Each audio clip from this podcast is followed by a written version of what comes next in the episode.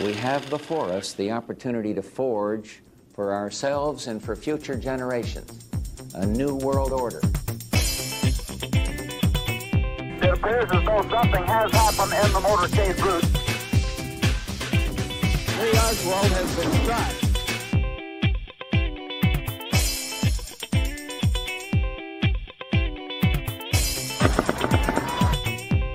Paddock fired out of two adjoining rooms using a device similar to a hammer to smash the windows.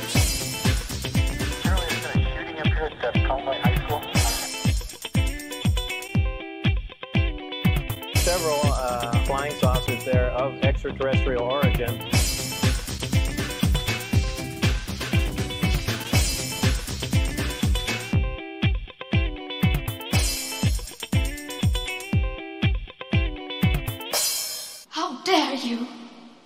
Digging Chris Graves. Hey, welcome back to Digging Chris Graves. I am said Chris Graves, and I have a great guest, a guy I wanted to talk to for a while. We got Midnight Mike from our Big Dumb Mouth podcast and Union of the Unwanted. Welcome, sir. Hey, thanks. Nice to be here. Early in the morning for us, huh? Yeah, yeah, yeah, yeah. That's uh, an understatement, but uh, I wanted to make sure that this happened because I had to postpone last time, not to get too personal for everybody. But uh, Mike, um, just tell everybody that may not be familiar with your work, um, like what what got you into the paranormal, and uh, you know, it's comedy and things because you're a very funny guy, and and I enjoy. Uh, I appreciate you, sir. Well, I, I I appreciate you for taking the time to uh, listen to us. So, oh boy, so uh, the podcast I run is called Our Big Dumb Mouth. It uh, started back in 2006, right when uh, podcasting first became a thing. Um, I wanted to do a podcast because I've had uh, just a, a long love of listening to talk radio, uh, Art Bell, Howard Stern, Opie and Anthony, anything on the AM dial.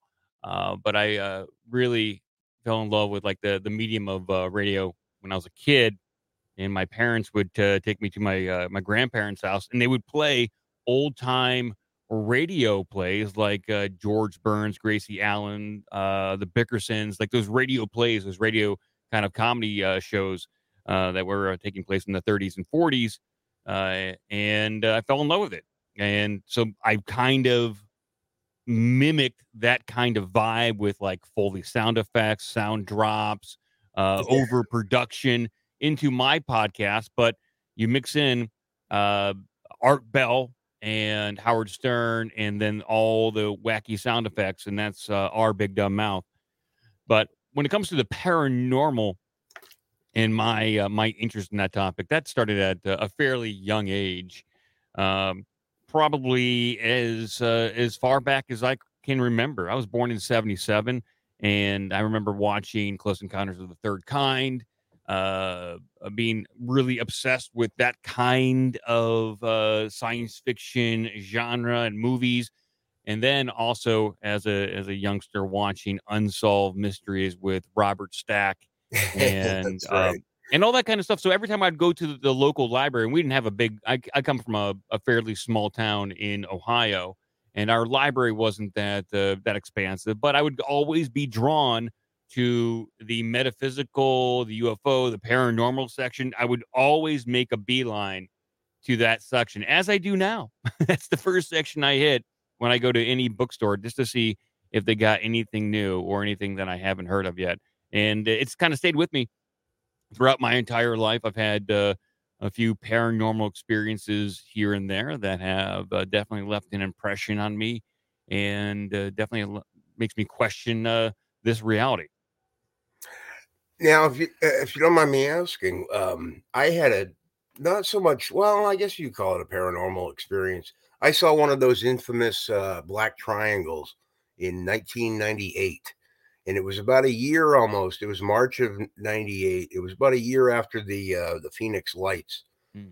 which a lot of people get. Uh, it's kind of murky uh, those specifics with the Phoenix Lights because what everyone saw on the videotape that they kept showing over and over again was not the only thing that was happening that night. there was actually triangles all over the state of Arizona that people were seeing. And the Phoenix Lights, they tried to blame on, um, they tried to explain it away as being uh, flares from the Air Force, like some kind of exercise. Yeah, that's they, that's what I lived in Phoenix for a couple years, and uh, everyone I talked to didn't know much about it because no one from Phoenix is from Phoenix. They're all from someplace else, and uh, the only person I knew uh, that was in Phoenix at the time of the lights was uh, my uncle, who is he was working at the military base. He's a he's a an ex fighter pilot. When he got out of Vietnam, he started working for uh, the army. He worked at an Air Force base specifically for a particular colonel, and he was uh, probably he was the communications liaison, and so he was uh, pretty familiar with the workings of the base, what training set exercises was going on, because he was in charge of editing uh, training material, also capturing footage of what was going on at the base, and uh, and talking to some of the higher ups to coordinate uh, uh, some of that uh, that media that was required. And so during, and this is what he told me uh, during the actual night of the Phoenix Lights, uh, his office was being inundated by phone calls from re- the press trying Yeah. to figure out what was going on. And so he told me that he had to talk to the press. He talked to the the, the base colonel, the colonel of the base, and asked them directly, "Do we have a training exercise going on right now? I need to tell. I don't need to, but I, I need to say something to the press or ask these questions." And the Right. colonel directly said to him, "We do not have any training exercises going on right now." That's for the press. Now it came out later, if you remember, Yes. that they did try to explain it away as a training exercise, saying they were With dropping flares. flares. Yes. My uncle told me verbatim it was not, it wasn't our base, it wasn't us. Yeah. So, um, but the story quickly changed right after that. But you're right, there was a whole flap of of the the giant triangular UFO that came in. I believe it came in from the north yeah. went over Phoenix, headed south towards the Tucson area, and uh, a lot of different people saw it. Yeah, and it wasn't just uh, it wasn't just one either. Apparently, other people saw like a, a couple of triangles uh, in the same at the same moment, and like a mothership, and even a a, a circular saucer. Like that's the other details people don't really talk about or know about. Huge things. Uh, it wasn't. Yeah. So when people say the Phoenix Light, uh, like a giant triangular craft, yes, but some accounts people claim that they could see through this craft Yes, almost as if it was translucent or uh, this craft was projecting the star field behind it almost if this if there was a camera on top of, of the vehicle Yeah. Taking pictures of whatever was above it and then projecting it below it as if there was a big giant television screen to obfuscate what was going on. Like maybe uh, that version of stealth if it was one of our own craft human made craft that this is like their version of like the predator arnold schwarzenegger predator uh cloaking technology or could have been really translucent. Who knows Oh, there's all well, yeah. There's also that, and it reminds me of in the Avengers. If anyone out there remembers, the uh the the Shield helicarrier had the same type of thing where it was using cameras to uh, film the sky behind it, and would project that image onto to make it like invisible, basically. So it's the same same thing. Stealth technology, I guess, is what I'm trying to Yeah. describe. But that was one of the great things about living in phoenix was uh sky sky watching because the, the skies are remarkable. Um you can it's clear much more clear. Uh there there's mountains to easily uh, get up on top of so you, you are you can like i live right in front of this this mountain and i would uh we could go out any night go up on top of this mountain and look over the entire city and not much of your view is obfuscated by urban buildings and all this kind of stuff and like so you could pollution, yeah, yeah, pollution. but there, I mean, I was in Phoenix, so there's going to be light pollution, but you could see the entire sky. And there's always weird things. Like when it comes to the Southwest, there is a lot of uh, history of the paranormal. It is a clash of cultures where you have Western expansion, you have Native American cultures, then you have the Mexican culture. It is fascinating. It's beautiful. And people are seem to be a little bit more uh, is rough and tumble, and they're they're open to these uh, these conversations about the the paranormal, especially the Native American culture, which have been dealing with these topics for a very long time. But then you go up to Sedona, Arizona, and Sedona, Arizona is a mecca of the metaphysical and the paranormal kind of new age hippie great great kind of like if you're into any of these topics sedona is for you but it's overpopulated with a lot of uh new age types but the, yeah. but you can do some amazing ufo watching out there because there's not much light pollution Yeah. and uh, the time I did go up there uh, specifically to watch for UFOs, uh, we did the the night vision UFO tour the night before I got married to my wife. Instead of doing like a bachelor party, we you know we was like let's go look at UFOs. I'm like okay, that great. sounds uh, that sounds like something I would do. That sounds awesome, dude. it was great. We had a great time. So we went out into the desert of Sedona. Uh, it wasn't that far out, but you he had these night vision goggles on, and when you pop them on in Sedona, you see it like triples or quadruples the amount of stars you can see. Everything, every little speck of light is visible, and I I I saw lights probably in orbit. It had to be up in orbit, and it was going over us. It paused, and then it kept going. Um, oh wow. probably a fairly tough maneuver to to do when you're in orbit to to stop Yeah. that kind of momentum and and go. Um, and but during that uh, several hours, we had the night vision goggles on. You could see things that are were not easily explainable. Um, if they were aircraft built by humans, well, they didn't have the typical aircraft warning lights you would see. Yeah. Um, if they were aircraft, they were super high up there and able to stop and keep going. Uh, fascinating stuff. Yeah, no, wow. Uh, uh, well, this by chance was, was this um close to the White Mountains? Off the top of my head, I I do not know. Okay, because that because when I was I was driving cross country uh, a couple of years ago, and first I, I just made it a point to go through uh, Snowflake, Arizona, where Travis Walton was from, and Yeah. the white the at the edge of the White Mountains where his experience was. Oh, so yeah, I think the snow that that area that is more towards the northeast of Arizona, and was- that's uh, more was clo- northeast of Sedona. it was close by to where uh, Bill Cooper was buried because I stopped by there too and paid my respect. Um, yeah, that would be around Eagar, yeah, Eagar, Arizona. So, So I Um, I saw Travis Walton speak in Arizona.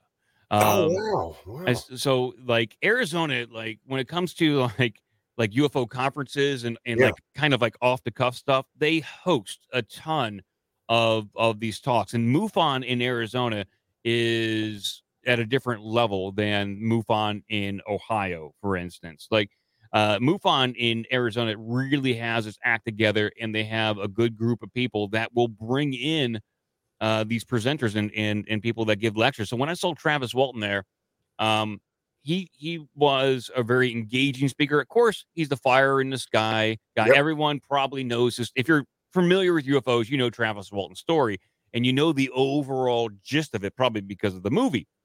Now, some of the things that he talked about that maybe people aren't that familiar with is that when he was abducted, uh, he claimed to have not only encountered like the the, ter- the stereotypical alien creatures, he said there were quite human looking entities there as well, wearing uniforms. And he believes he, he when he was injured, uh, he believes that he was injured because there was a confusion going on. That this craft didn't necessarily strike him. The craft may have saved him because he may have been struck by lightning that was the product of the craft being there and that the craft went oh my god we accidentally killed this human bring him on board let's see what we can do to help him out and he believes that he was taken to a place to be fixed and it wasn't like malicious in any sort of way. They were actually it's like they were trying to fix or help a wounded animal. Yeah, yeah, no, I've heard I've heard him talk many times, And uh, yeah, the, he he flat out says they took Lib, uh, Paramount and everybody, and Mel Torme's son wrote the screenplay based on uh, uh, off of the book too, and they took a lot of liberties and kind of made the uh, extraterrestrials into your stereotyp stereotypical uh, you know monsters with the you know the needles going towards his eye and everything, and and that really affected me.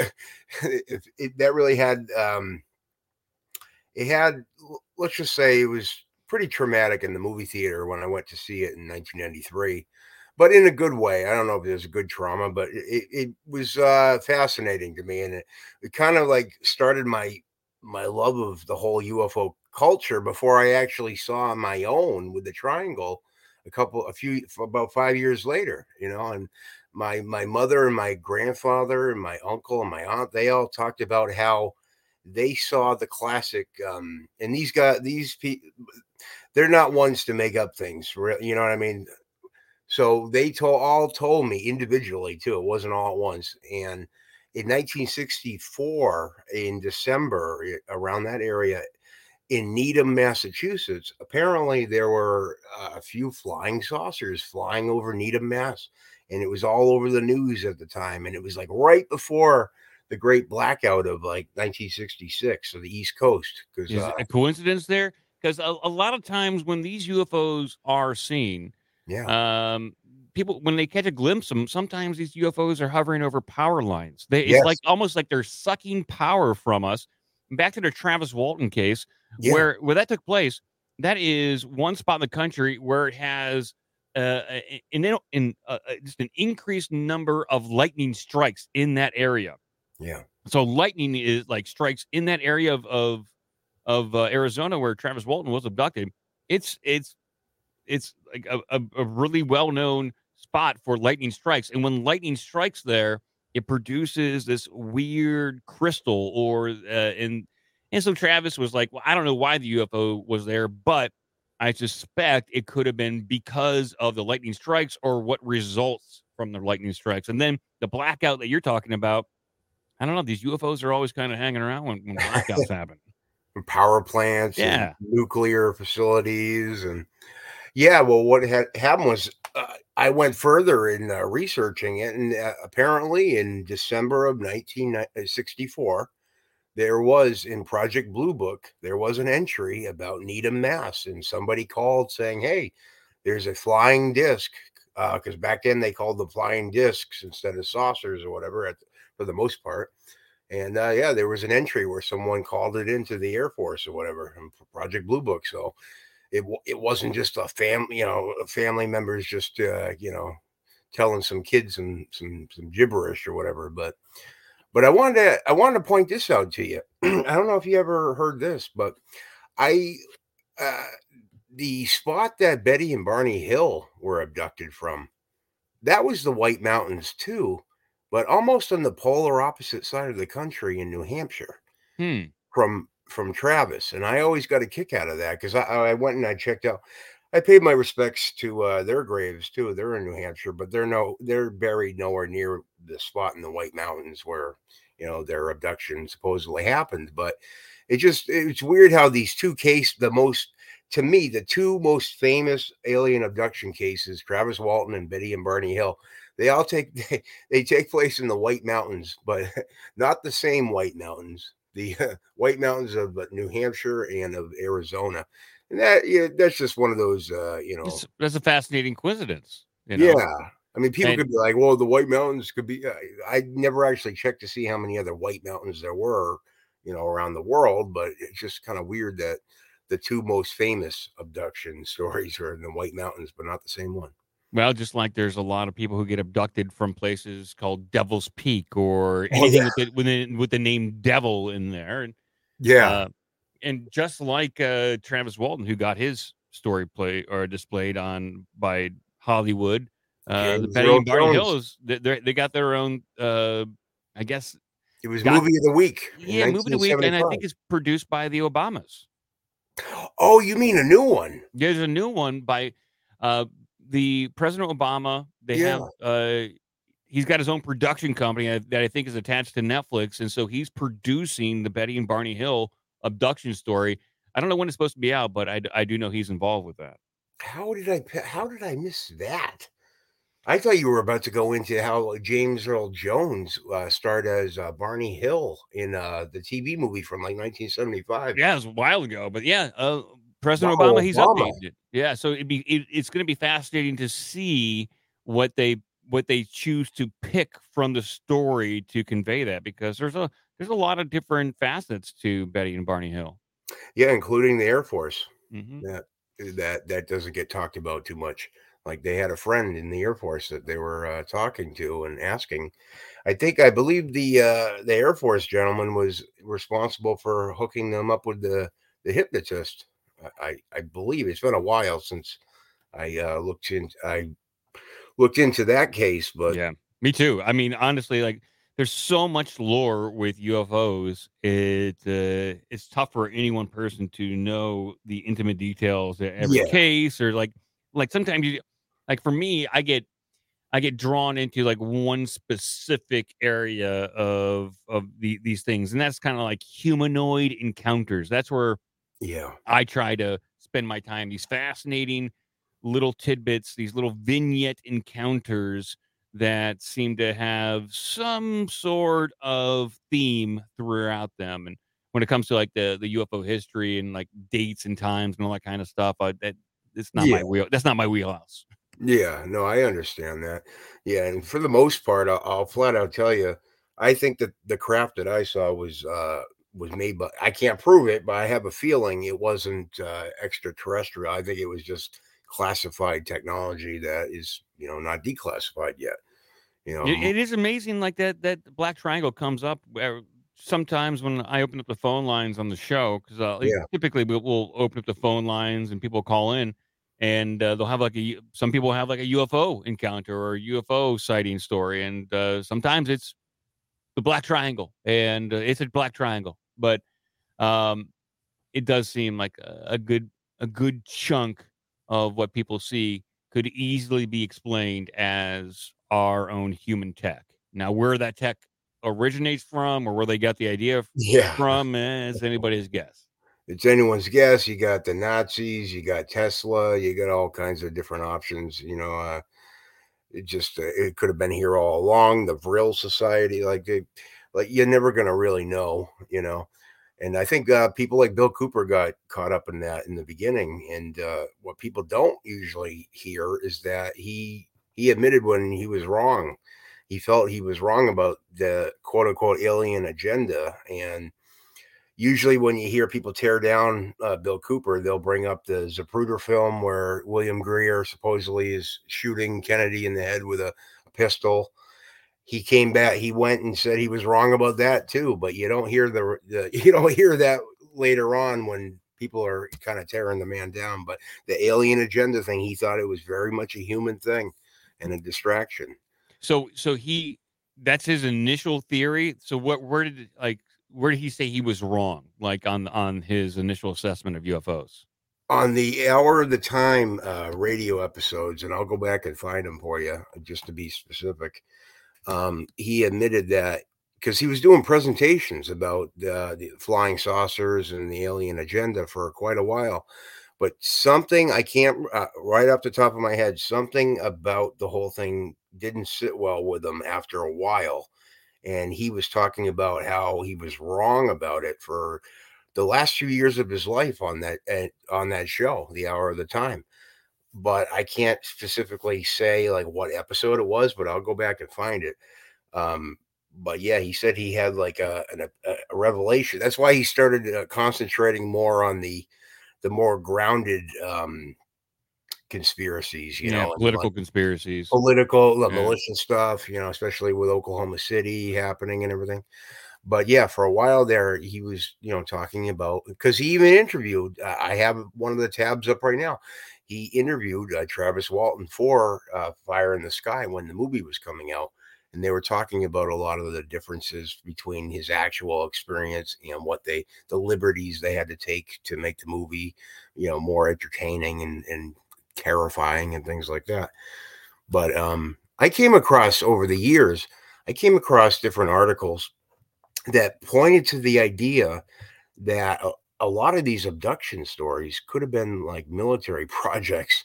It could have been like just like a an MK Ultra kind of deal, you know. Um, Eh, That's that's the the thing that uh, I'm I'm researching and reading about right now is MILABs or military uh, Yeah. abductions, and I'm open to any and all possibilities. me too. And uh, I there are, I mean, obviously there have been abductions, weird things throughout the course of human history when it comes to even like fairy abductions or, or people taken to the underground by elves and, and and trolls. Like these kind of stories have been persistent throughout human history. And Jacques Vallée has done a good job at like documenting these these similarities. Now, where it comes to like a, a bit of a, a change, like 1940s and 50s with the abduction phenomenon, it, it almost seems like uh, both are true. Well, there are genuine paranormal abductions, but it also seems like the military are doing their own abductions, almost Yeah. trying to figure out. And I, if I had to theorize, it's like they're abducting similar types of people or the same people to Yeah. figure out why the aliens are abducting them. It's almost Yeah, like fake it till you make it. It's like they're okay. The aliens are abducting these people. Let's take them and see why they're taking them. so It's like a um, reverse engineering thing. yes, it's almost kind of trying to figure out fake it till you make it kind of situation. Yeah, yeah, and I I don't poo poo that theory at all. I mean, that makes sense to me, you know, in a weird way. But uh, go, but just going back, um, you had said that you had your own paranormal experiences. Sure. Yeah. Um, yeah. What what's that all about?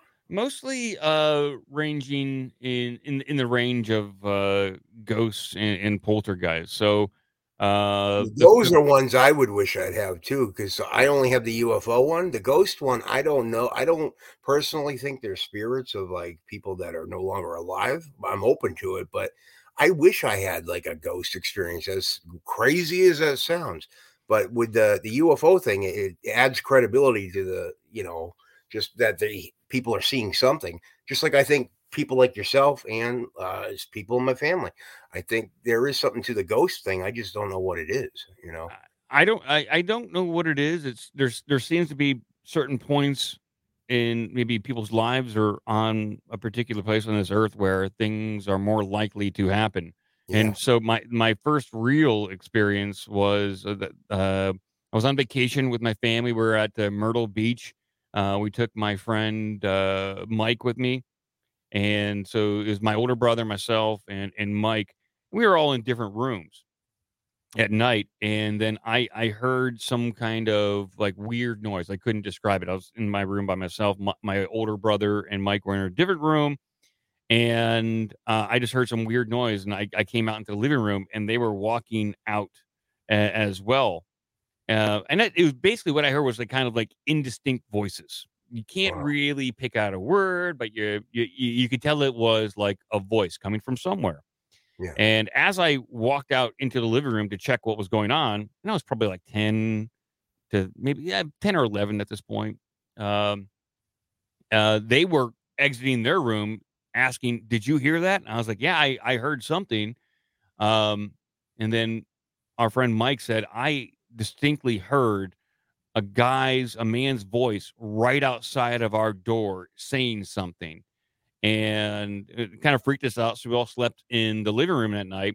We told my parents the next day when they woke up. My mom was like, "Okay, I'm going to sleep in your room. You guys can all sleep in the living room." And so my mom slept in the room I was in. And uh, when she woke up the, the following night, she said, I heard children laughing during the night and I couldn't pinpoint it. Uh, but I heard that. And so that kind of like, uh, kind of solidified that eh, this this this property here had some weird stuff going on. Then Yeah. I later when I went to college, I was 18.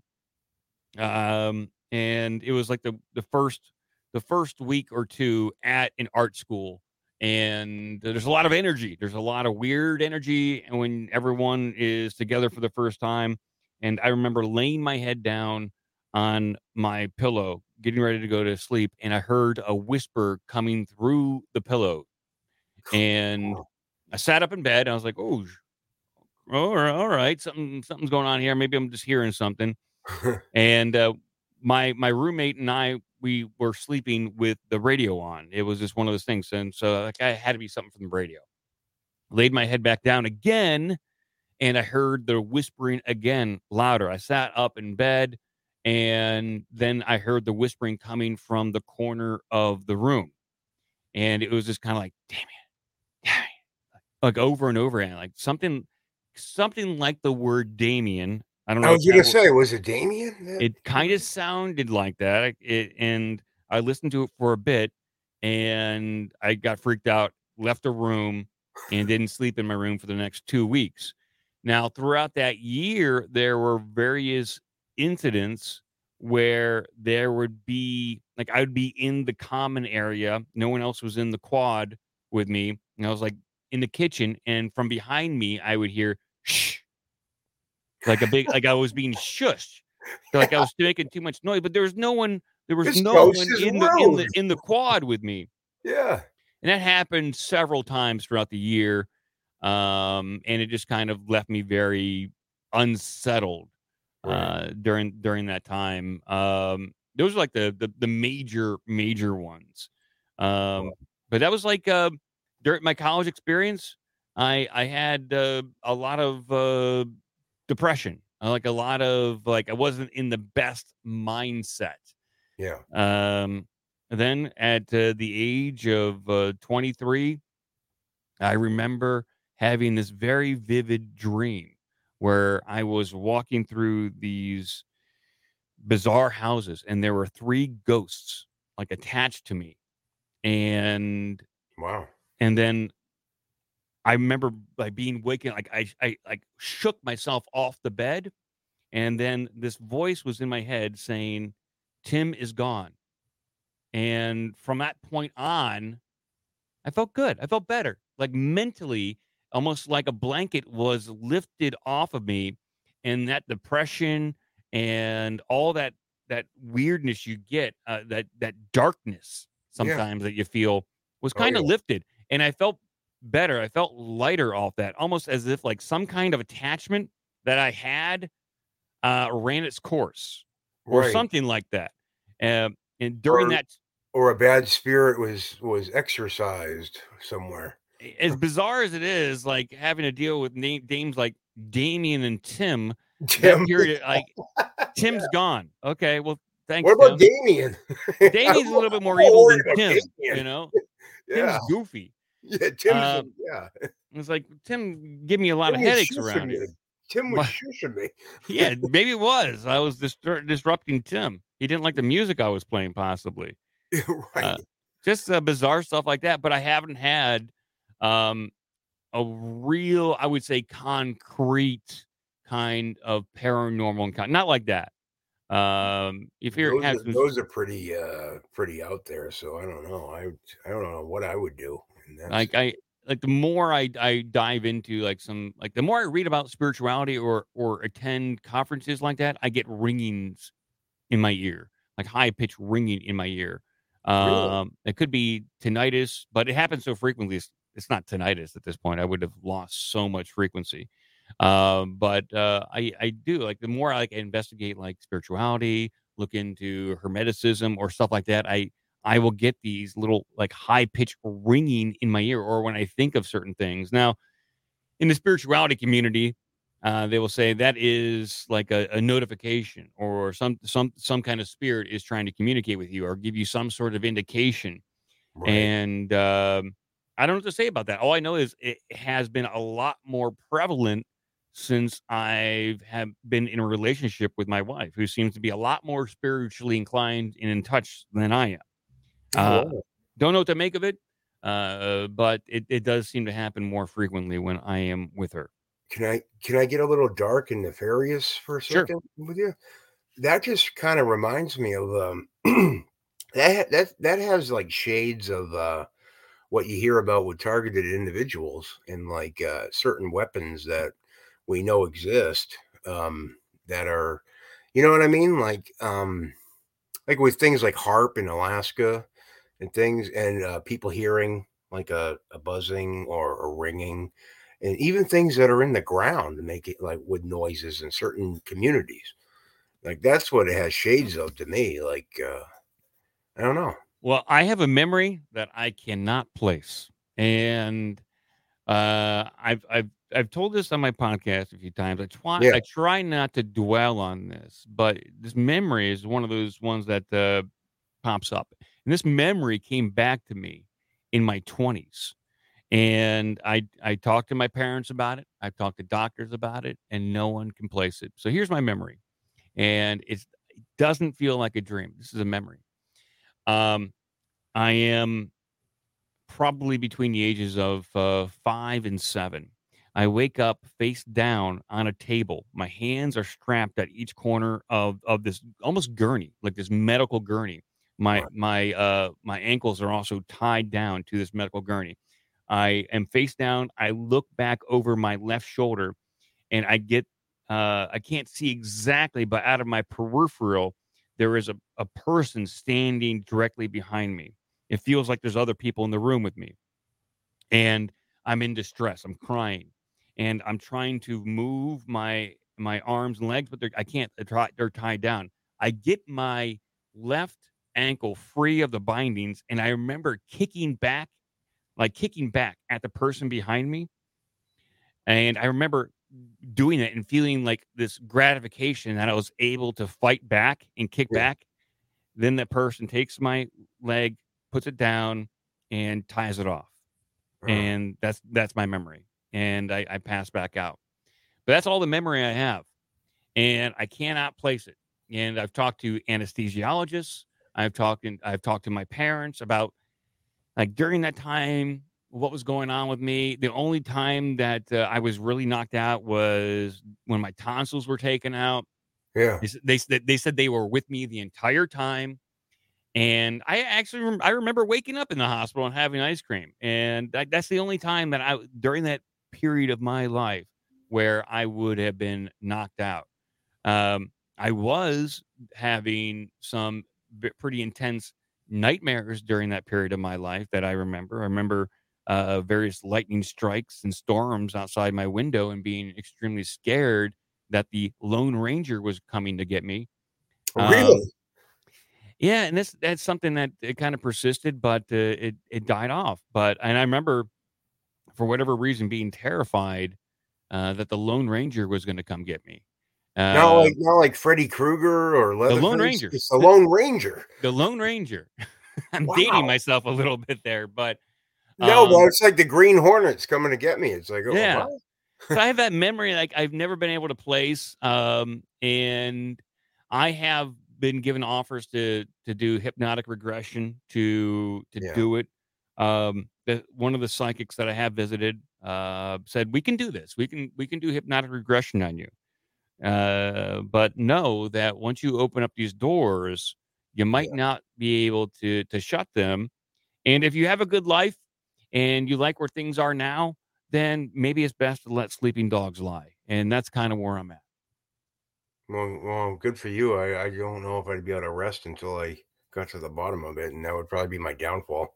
Yeah, it's one of those things like, I, Wow. i- i- you know, uh, it w- it a memory? Is it a dream? Is it like a past life thing? Was I Oh yeah. was it a, a parallel thought process from a parallel reality? Um, like a doppelganger of yourself in another uh dimension? another reality. I'm open to all possibilities in this wacky reality. yeah. and I, I I'm comfortable sometimes not knowing, and maybe um it doesn't. That's why it doesn't eat me up so much because I'm I'm comfortable going. Okay, you know, I I don't need to know everything, and even if I did know the absolute truth, and I knew it, Yeah. and I couldn't prove it to anybody else, and that might be even more frustrating. especially if it was something something uh sinister too. like- yes, because I've heard um, I've heard t- uh, people talk about uh, the Montauk project in Montauk Island, and apparently there were a lot of children that went missing or uh, survived being uh, experimented on around there, uh, Yeah. right, right off of Long Island.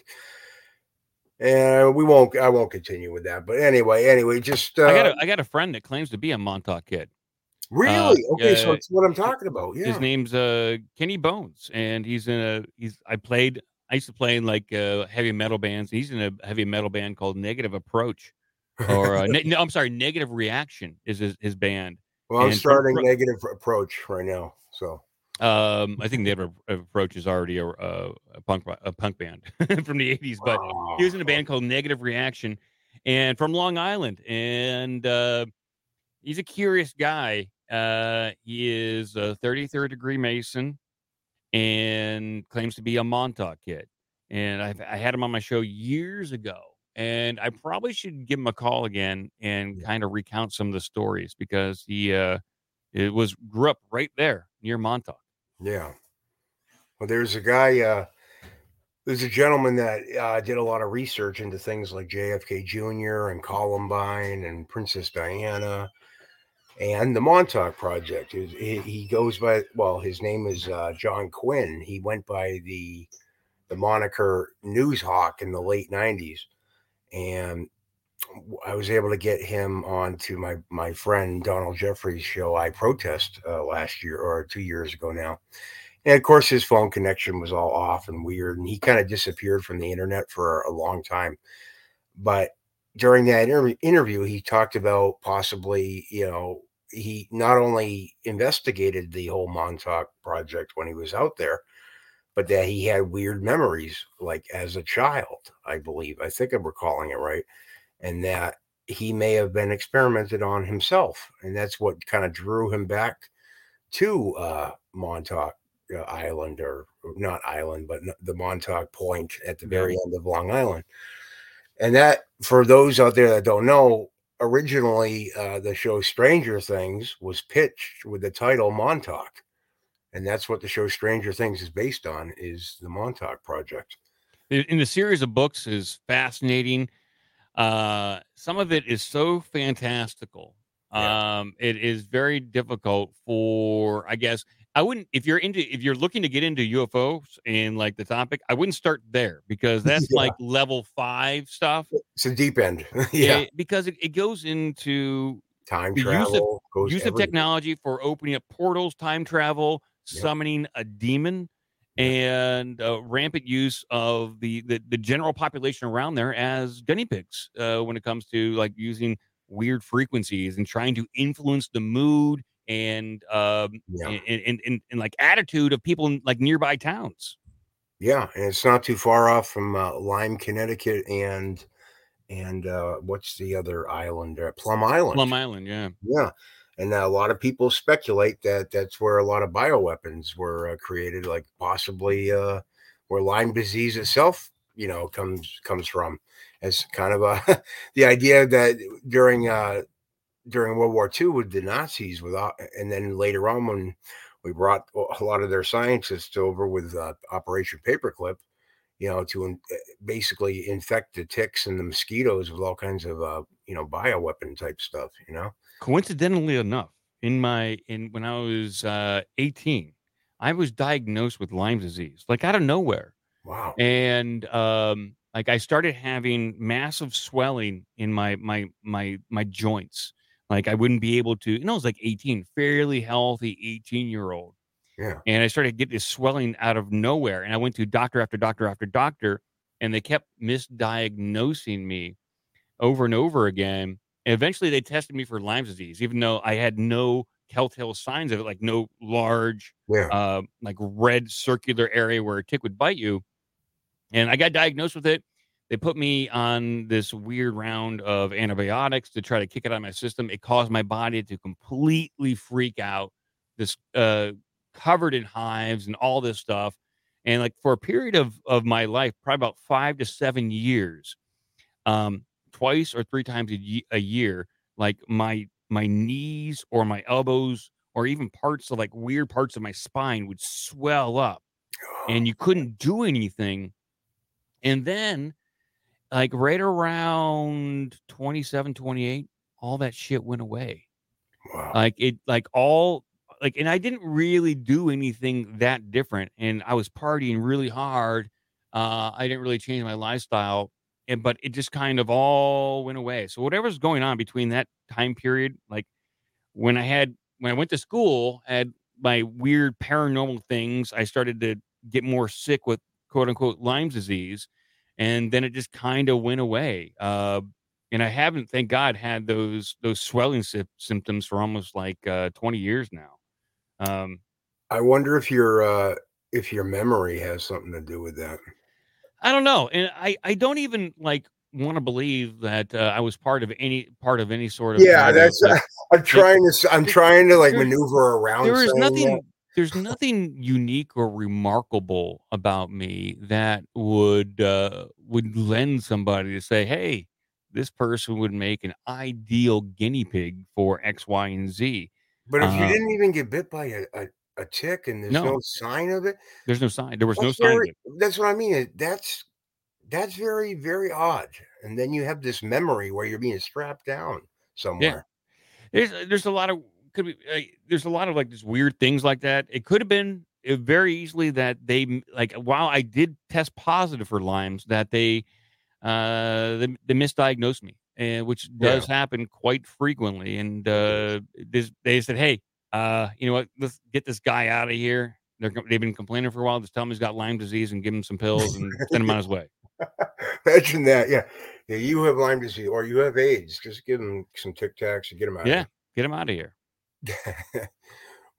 well, anyway, so so basically, uh, if you could just tell everyone, how can you um, how can we we find your work? Uh, I'm not, we're not at the end here, but I want to make sure that because you have the listeners have the ability to call in uh, during your show on Wednesdays, right? Uh, Saturdays. We do two shows a week for some reason. Uh, but uh, people can check us out at obdmpod.com or ourbigdumbmouth.com. And there's links there to to check us out. We do a live stream on Twitch. I don't know how much longer we will be there. Uh, but it's just myself, my co-host Joe, and Cretchid, and we get together twice a week. And on Saturdays, we'll open to the phone line. Sometimes Wednesdays as well and people can give a call in if they have something that they want to talk about, a particular news item, or if we said something that they found to be completely, uh, you know, outrageous or or wrong. Like, uh, correct us, please. There's no. It's impossible for anyone to get anything like 100% correct. And people, uh, when Right. these topics come up, especially about UFOs, Yeah. uh, people have their own theory about what they are. Like, oftentimes we have people call in and say, UFOs, these aliens, these are demons. These are yes. not what they claim to be. And this is part of the great deception, the coming of the Antichrist. And it's like the more I look into it, it's like, okay, that's a valid theory on that. And that's something that uh, one of our callers would would stick with over and over again until finally I, I wanted to take that approach to looking at the topic. And it's like, okay, there's some interesting things there. And I could see how people could be fooled into believing that these aliens have our best interest at heart, but really they just want to control us. And this is uh, all a plot by the devil to take over the earth. Yeah, no, I've heard that too. Uh, where angels are uh, mistake, like there's like a, a fine line between calling them aliens or angels or or aliens and demons and things like that. And then you get into Project Bluebeam because there's different facets to that. Because originally, I, I, from what I remember, Project Bluebeam was supposed to be the fake alien invasion, but also there was another component where they were going to use holographic te- technology to have like a giant, you know, Muhammad or a giant Jesus in the sky too. So there's this religious aspect too. And we, you know, we haven't really had that yet. I mean, some people point to the the Fatima um, experience. I don't know if you're familiar with that. No, I'm not. Yeah, uh, I don't have it in front of me, so I'm not going to do it justice. But a lot of people in, I think South America, they saw uh, Our Lady of Fatima, I believe, um, in the sky, and it was like thousands of people saw it. Um, and then there's the whole thing about, I'm, I'm totally massacring. That's that, all right. But it's the Fatima thing, and it, it's it's fairly well well known in uh, especially in religious circles. But um, where, if you don't mind me asking, where do you lie in between? Like, um, I don't want to say the separation of church and state, but the separation of paranormal and religion, or is there no separation for you at all with that? Um, it, it it's. I'll I be know it's honest. I, it's a I don't know, but question. Uh, I'll, so I'll, say- I'll say it like this. So the more that I have read books about like the paranormal, like that includes ghosts and paranormal and in UFOs, it seems like they are pretty linked. They are pretty linked and um, in nature, especially when people have close encounters with certain uh, UFO craft. When they approach them, it's almost like they're taken into this dimensional warp where they see dead loved ones, where they have a an after death, afterlife experience, a near death experience. They have that experience, but they're still alive, but they're close to a UFO that apparently is generating some kind of field that blurs the lines between this reality and whatever lies beyond this. And I, I think the more that people research UFOs and some of these topics, uh, the more it leads you to the spiritual side of this reality. Now, when it comes to the hardcore religions like Christianity or Yeah. Islam, um, I I think uh, I I do place a lot of importance on some of those teachers and masters like Jesus Christ or Muhammad Right. uh, or even Buddhism, like their teachings. And I, I own the Bible. I own uh, a lot of religious scriptures, and uh, I will peruse through them. I think Yeah. they're important. Now, what role do they play in modern day ufology? Well, it's tough to know where the actual events take place, and then where does the psyop begin? yeah. it like with the history like for instance of the FBI and terrorism there is real true terrorism like organically generated in this world then there's the FBI version where they put informants in there in an effort to control the narrative of that terrorism um, I think something like that happens within uh, ufology too, where there are true, real UFO events, and then there is the co-opted psyop Yeah. version of it in order to control the narrative of it. Uh, for whatever reason, I and I think to a certain degree, Skinwalker Ranch is at that that level right now, where there are true events there at Skinwalker Ranch, and then there are the ones that not necessarily manufactured but guided to elicit some sort of reaction from the public, almost as that that is part of the uh, of the entire narrative for getting people more comfortable with the the thoughts of of UFOs. Even though Skinwalker Ranch is like it is that uh, that nexus point where there's no difference between a UFO sighting and Bigfoot and Dogman. There, it's all part of the same phenomenon. Yeah. Yeah. The whole connection with Bigfoot and UFOs, too. Uh, I don't really know what to make of that. I mean, some of the things that you were saying uh, would would make sense. Um, now, what do you what do you uh, have you ever uh, thought about the the idea that what we know uh, of as Sasquatch is actually a extraterrestrial phenomenon and not so much and maybe that's why when people say well we could easily find you know uh, most of the earth has been mapped out and we you know with satellites we can see i know in, in dense forests that's not so much the case but the idea that bigfoot is an a- an et hmm I've thought about it, and uh, it's something that I actively consider. So when it comes to Bigfoot, I believe that there's something out there. Um, I think in the, the Bigfoot community is absolutely divided. It, it, they it's like they don't get along with each other. Yeah. Uh, meaning that there are there's one section of the Bigfoot community that is like this is a North American ape, and we're going to Yeah. treat it as though it's a primate, in that there is nothing in and of itself other than unique about it, other than it's relatively undiscovered. And then there's like kind of like the other side of the Bigfoot Bigfoot community that believes that it's basically psychic Sasquatch or that it is uh more linked to the ancient race of giants on this earth and could have some sort of minglings with UFOs. A lot of the weird UFO encounters that I read about, well, Bigfoot does seem to be hanging around. Um, like it, like there's a story right here from 1966 from Corpus Christi, Texas. Um, this- is real brief here. I'll read it for you. Yeah, a yeah. witness was camping near a lake with a fellow scout. At night, he was suddenly awakened by splashing noises in strange color. He looked out of his tent and saw a bright light gliding over the lake. uh, over the lake, sucking up water. He was curious but frightened at the same time. Uh, he lay face down and watched the light move over the water. Worried, he tried to wake up his tent partner but could not wake him up. Then he moved back to the tent door, but stopped quickly when he saw what he described as two legged, hairy monsters. Uh, he backed away from the tent door, but could still see the image because the light was now closer. He doesn't remember much more except that uh, that he was uh, being uh, had he had like a, a dream or a memory of being pulled into the lake and emerging inside a cavern under the lake. But there was air there, but it was hard to bre- breathe. But he could see moving shadows inside the cavern. There was some kind of light source.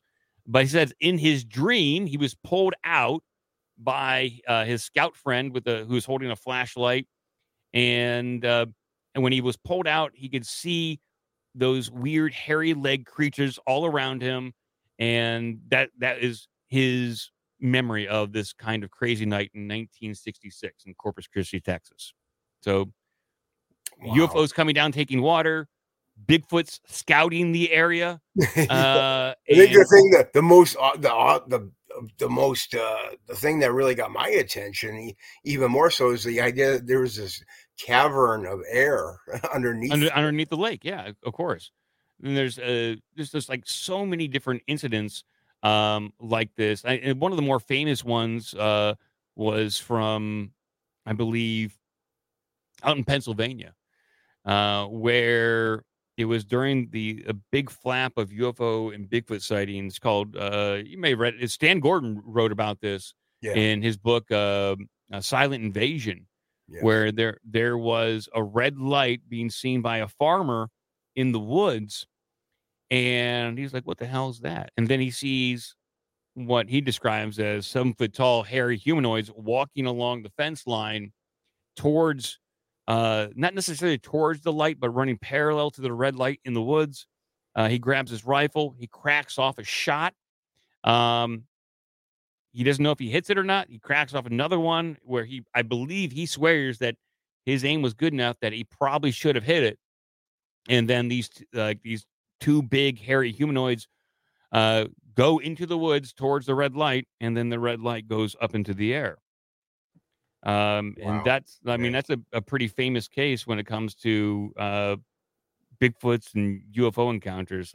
I'm not saying like they're all linked, but there seems to be some sort of of link between the appearance of, of Bigfoot and UFOs, like either within like seven day period. Like if you see UFOs, eh, you might you're more likely to see UFOs in that area, and vice versa.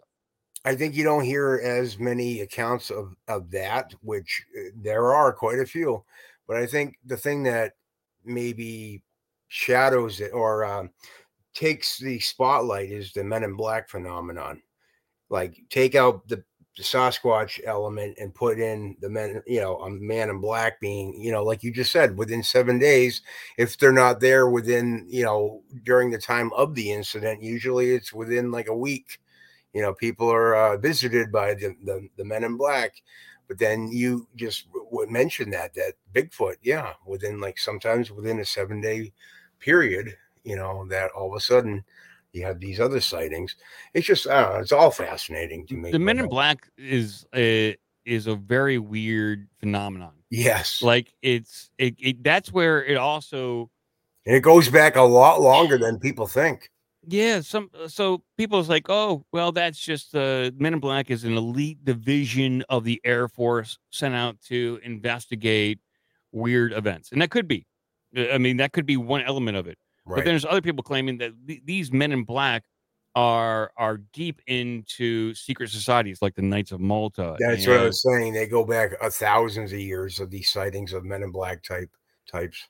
And the, and they are like uh it goes into ritualistic kind of areas. Not just it, it goes beyond like just the physical realm where these people these men in black can appear almost seemingly out of nowhere in order to intimidate gain information uh, they just so happen to take the form of us in order to do what they need to do on this realm and then get out and that's why they that could explain why a lot of them appear to be robotic in nature you know like very uh terminator like you know with the glasses and everything and some of them some people uh, speculate that they're flat out demons so Yes.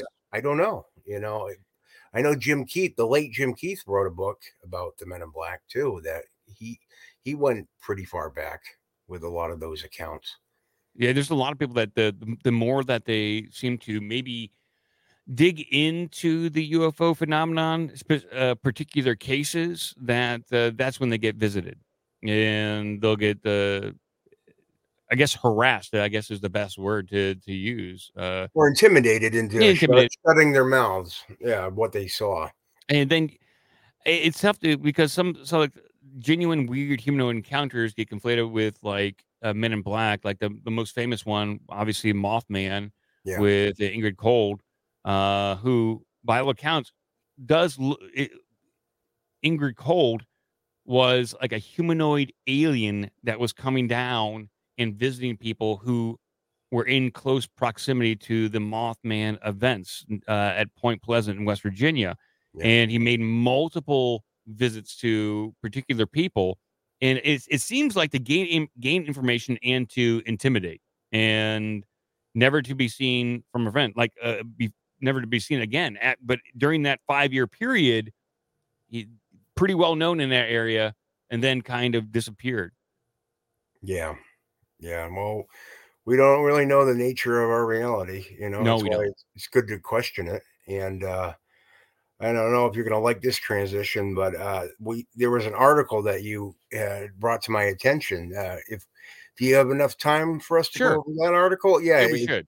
kind of goes into the simulation theory in a way, or it could just be other, you know, alternate realities and other or other dimensions, and that's definitely right in my wheelhouse. Like, because I, I put a lot of stock into into that. I I personally think um that dreams, and I know they just showed it in the the latest Doctor Strange movie, but I had always thought that dreams were like visions of our other selves and other realities that we uh, get to glimpse nightly, you know. It And then it's in the movie, and I'm like, oh no! Now when I tell people, they're gonna say, "Oh, he's talking about Doctor Strange," and I'm like, no, no, It does feel that way sometimes. It feels like sometimes when I dream, I'm Yeah. actually going to work. yeah, Like the, it's like I eh, definitely have the same set of assets or uh, environments that I visit in dreams. Sometimes I was like, okay, I'm going to go do some work, and that's what it feels like when I wake up. Sometimes. exactly, yeah. It could be like nothing, too. Like, like you said, just going to work. It's like, oh, Okay. But this hey. article you're talking about, Yeah. uh, we've prefaced it. It's from Wired.com. yeah, um, but uh, it's titled "How Reality May Be the Sum of All Possible Realities." that sounds like a concept album right there. It's crazy I love it. to think about, but there's some interesting little tidbits in here. Um, it starts off saying the the most powerful formula in physics starts with a slender s, the symbol for this for a sort of sum of known as the integral.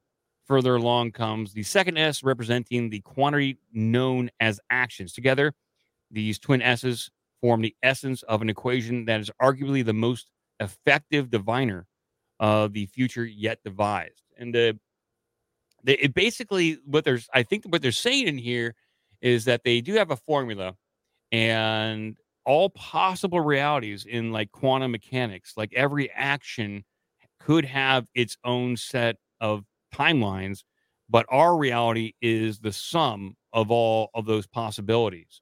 And so it's all been played out somewhere, and this is the collapsed version of it all.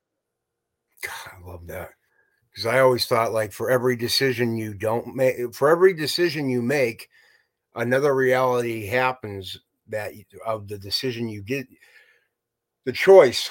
Oh, I'm a great host here, folks. I'm like trying to articulate my thoughts here, and I'm like, okay, I, uh, I have always bought into the idea that let's say you have two choices, you can only pick one, but yet both possibilities do exist and end up happening but the one that you're on right now, like your reality now is I don't know what I'm trying to say. But anyway, That's right.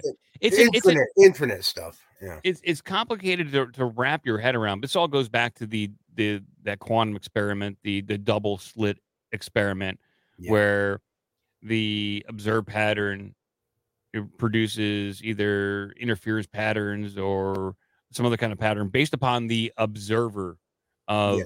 of that experiment. And um, let's see if I can get back down to see where this actually kind of maybe makes some sense. So the interference pattern is a supremely strange result because it implies that both the particles' possible paths uh, through the barrier have a physical reality. The path integral assumes uh, this is is how particles behave even when there are no barriers or slits around. First, imaging cut a third slit in the barrier. The interference pattern on the wall will shift to reflect the new possible route. Now, keeping cutting slit. Now, keep cutting slits until the barrier is nothing but slits. Finally, fill the rest of the space with all slit, all slit barriers. The particle fired into the space takes. Uh, in some sense, all routes, though the slits on uh, all, all will take all routes through the slits on the fall wall, even bizarre routes with looping detours. And somehow, when summed correctly, all those options add up to what you'd expect if there were no barriers, a single bright spot on the far wall. Um, so what they're saying is like no matter how many slits you put, it's all going into one area. That's what I'm getting out of it. So yeah, yeah. um Wow. they, they keep trying this experiment a bunch of different ways and it's all leading to one result um but it's a, it's a deep uh I, I, I'll, I'll probably tweet out this link because there's just a lot in here i don't know what I'll- it really means for us but I'll be thinking about it for like quite a while, like because I have it as one of the tabs here. Yeah, I'll be thinking about that for because uh, I don't have the. i probably didn't explain it very well because uh, No, you did. You know, you did. Well, what? Did, well, basically, I think just the article itself is a lot to take in to begin with. So, it's almost like quantum immortality right, right. like uh you're here and you are going to live the possible longest version of this life you Yeah, uh, not your other yous you are because all the other ones have are have died off or they will die off and collapse into this version of you yeah. And this is the final product. yeah, Yeah. well there might be other people that die in your life but in that other one they're they're still alive i know it's a bizarre way to kind of think about it, life it almost kind of is a nihilistic view like nothing matters because you're in the final form of it Right. Uh, but- that? Yeah. Not only that, but um. Yeah, like it, it brings into the the concept that maybe there isn't uh, a life after death, but that doesn't really matter because you are, are already experiencing life and because uh, in a way that your life force, whatever that may be, your spirit, soul, is occupying all these multiple infinite uh, other yous all over the spectrum, the whatever the universe or the multiverse or what. It, I don't think our brains are are created to be able to process it. To be honest with you, no you know what I mean? it, but it, it is kind of curious that the, the the term multiverse has really cropped up quite yes, frequently within the past uh, four years with movies using the multiverse Marvel, marvel, the, the the the oscar winner everything everywhere all at once that uh which is a great movie it was about the multiverse and tapping into your other use in different dimensions or different timelines in order to gain those skills to Mike, you might think I'm full of shit, but I actually wrote a screenplay that had that same premise, and now I'm like, what? And now I'm like, what the hell am I going to do now? Now Yeah, gonna- that- now that it's was the best one I like got. I'm- That's going to, yeah. Now it's going to look like I'm ripping, ripping these people off. They won an Oscar.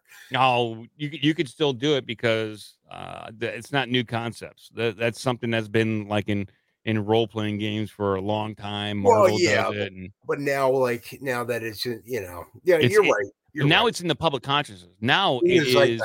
Yeah, it's it's not niche nerd stuff anymore. right. It is now something that the collective unconsciousness can process.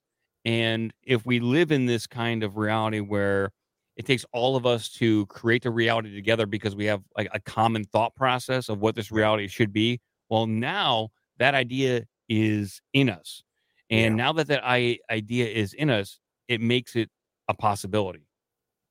Yeah, and there's uh, also uh, I won't get into it, but uh, I I feel like we have this human internet, which uh, I think Nietzsche, or I'm going to screw this up too, but like a, a the collective unconsciousness. I think we all like share the same dreams, memories, ideas, like as human beings. But that that's it- also I think we do. I think it all goes up to like into the ether, and Yeah. uh, it, it's like in that ether basically is our cloud storage system that we all that we all can kind of pick from at times. And some people are better at consciously uh, tapping into it, almost like uh, the Like Akashic muse- records or music muse idea. Yeah, yeah, like the idea of a muse. I think it's just you're you're scooping up the stream, you know, the mind stream of uh, the collective of those who were alive at one time and those that are alive in the future. Because I don't, I think time is going on all at the same time too, and people are go- probably going like, "What the hell is he talking about?" You know, I think the past, present, and future are all happening simultaneously, but that's another mind uh, coitus. You know, I love talking to you, dude. You're you're great. I had a great talk with you, man. Yeah, I gotta I gotta go back to I guess reality now and go do some IT Yeah. work. yeah, where where another version of you is going to wake up soon because he he's he's he's experiencing you going to work right now. Yeah. So you're on the other end now. You're it's not your dream now. So the other guys are all waking up. Yep, I gotta go do his work. Do his work, and he just sits around and dreams about me. Yeah. Yeah. Well, anyway, this is great. Um, I hope will you come back because Oh, absolutely. Yeah. this was fantastic. Uh, this is great. We can Um, we can next time I come back, we could dig deeper into like uh, Bigfoot. I have like a bunch of Bigfoot UFO stuff. Oh, that's Um, awesome. Yeah. I'll just I'll bring all those stories, and uh, I, I I've That's been great. collecting them for for years now. We'll just dig Oh, into some yeah, of these these bizarre ones from like uh, Russia, Brazil, uh, all these kind of weird stuff. Because at least in our world, in, uh, in ufology, we Yeah. tend to like Americanize everything and talk about those things because well, Right. language barriers. But uh, we'll talk about some international stuff. Yeah, and even some uh some former presidents going to hunt Sasquatch. Oh yes, have come across. You know, Sa- one last thing. You know Sasquatch? Obviously, you know this.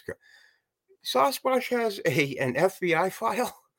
Oh, I can imagine everyone does at this point, don't they? Well, yeah, well, yeah, know, but literally, they have an FBI file on Bigfoot. Anyway, we should go over that. we'll go over that next time. This is awesome. Just uh, so tell everyone where they can find you again, and uh, if you want to be contacted, you know how they can contact you. Sure, yeah. Uh, you can find me and uh, the rest of my co-hosts at obdmpod.com. Uh, all links there for the podcast and live show are at the website, and uh, you can check us out on uh, Twitter at. And Pod. And uh, yeah, email. I guess we get inundated with like a lot of requests, so email is the best way to submit stories because then it goes to all hosts, and we kind of Yeah. comb through headlines it's current events, it's paranormal, it's goofy news, uh, and uh, it's uh, just kind of a, a fun show. Okay, and also we can catch you on Union of the Unwanted too. Oh yes, Union of the Unwanted with uh, you're on there sometimes. Sam Tripoli, Yep. uh, we got Charlie Robinson and Ricky from Ripple Effect, and just a whole host of other people. We do that uh, every other Monday on Rokfin, and that uh, can be uh, listened to on uh, any podcast as well. All right, awesome, Mike. Uh, yeah, when this becomes uh, when I send the links to the uh, file to my good friend Six, who uh, coming up, folks, I'm going to be doing a special Osama bin Laden uh, special. I'm going to do a special Osama bin Laden special uh, dedicated to all the many uh, deaths that he has had uh, in his illustrious career as Tim Osman or whatever, and that's coming up very shortly. So just uh, stay tuned within the next hour and uh, that'll that'll be it and mike i'll send you the links the moment six is able to get them back to me and i can't wait to talk to you again sir Cool, appreciate it. Thank you, Chris. hey take care you have a good rest of your day You too. Talk to you later. Bye. night bye